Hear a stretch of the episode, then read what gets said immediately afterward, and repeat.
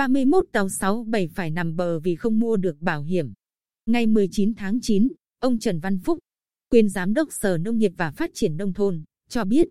hiện toàn tỉnh có 57 tàu cá đóng theo Nghị định 67 của Chính phủ, gọi tắt là tàu 67, trong đó 54 tàu đang hoạt động khai thác thủy sản và 3 tàu làm dịch vụ hậu cần nằm bờ.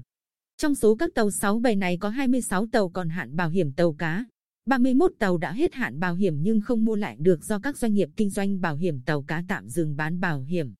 Mặc dù Sở Nông nghiệp và Phát triển Nông thôn đã liên hệ nhiều doanh nghiệp bảo hiểm tại Bình Định để bán bảo hiểm cho tàu cá, nhưng các doanh nghiệp không bán. Ông Phúc cho hay, theo quy định của luật thủy sản, bảo hiểm tàu cá không bắt buộc mua, chỉ bắt buộc mua bảo hiểm thuyền viên.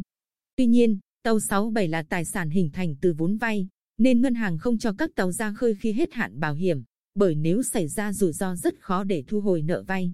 Trước đó, tháng 4 năm 2020, các doanh nghiệp bảo hiểm gồm PVI, Bảo Minh, Persico đồng loạt ký văn bản gửi Cục Quản lý Giám sát Bảo hiểm thuộc Bộ Tài chính đề nghị sửa đổi. Bổ sung quy tắc và biểu phí chương trình bảo hiểm tàu cá theo Nghị định 67, vì sau nhiều năm tham gia chương trình này, các doanh nghiệp bảo hiểm đều gặp tỷ lệ tổn thất cao.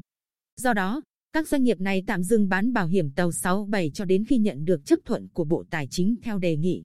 Tuy nhiên, đến thời điểm này, đề nghị của các doanh nghiệp bảo hiểm vẫn chưa được Bộ Tài chính giải quyết.